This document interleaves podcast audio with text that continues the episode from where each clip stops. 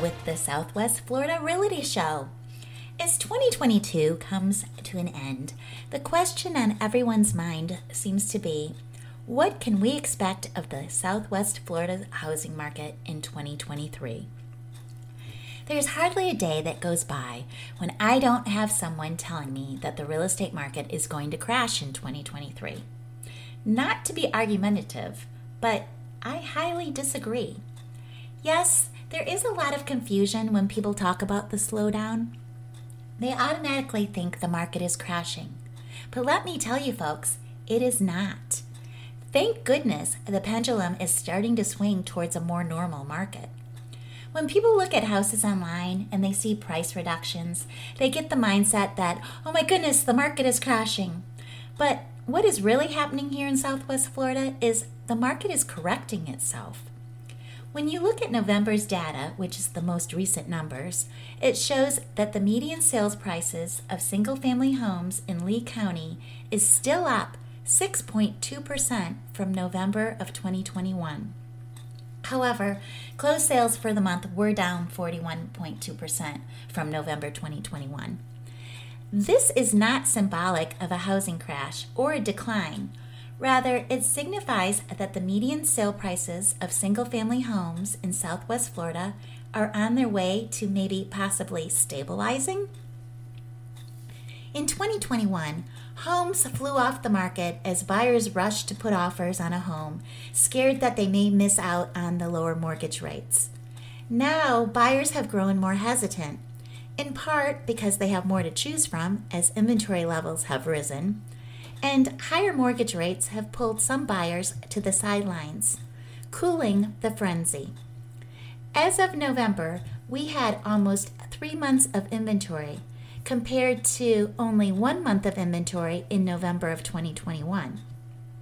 While the jump has been significant, it's still well below the supply of homes on the market in 2019. Granted, buyers have more options now than they did a year ago, but it's still nowhere near a balanced market. Generally, a balanced market will lie somewhere between four and six months of supply. So, as you can see, we still have a ways to go before we will be considered a balanced market. And by balanced, I mean neither a seller's or buyer's market.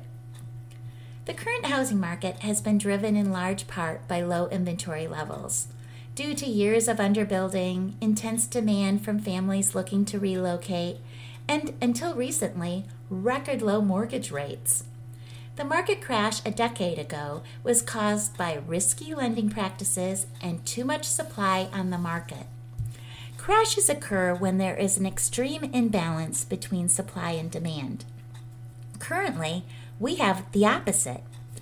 It would take an extreme movement in the market to transition from where we are today to a market on the verge of a crash. Another myth I continuously hear from hopeful buyers is that home prices will decrease due to the impact Hurricane Ian had on the area.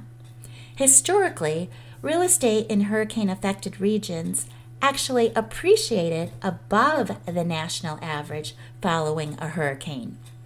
So, if you look at the data pre pandemic, the average annual price increase to the housing market was typically around 2 to 3 percent. If you add the hurricane premium, you're now looking at 8 to 10% appreciation. Think about it. Once these hurricane impacted neighborhoods are rebuilt and everything is brand spanking new, why wouldn't home prices increase? Although none of us have a crystal ball, I think it is safe to say that mortgage rates will likely be a big part of buyer and seller decisions on how to move forward in 2023. When mortgage rates were down, buyers could qualify for more, and sellers could get top dollar for their property. Now that rates are up, buyers have to opt for smaller homes, and sellers contend with fewer buyers. Mortgage rates will likely continue to rise until we start to see data showing that inflation is under control. The whole market right now is sort of waiting for the signal that inflation is subsiding, and we just haven't seen that yet. I think we will continue to see an influx of people moving to Florida. due to the relatively affordable cost of living and the ability to work remotely? Did you know that both 2020 and 2021 Florida ranked as the number one state for net migration in the U.S.? And I think that trend will continue. While 2022 may be remembered as a year when inflation soared to a 40 year high and rapidly rising mortgage rates put the brakes on what had been a pandemic era home buying frenzy, 2023 likely will become a year of long lost normalcy returning to the market. We may see an uptick in home buying activity at the beginning of the year, especially if mortgage rates continue receding from the recent high of 7%.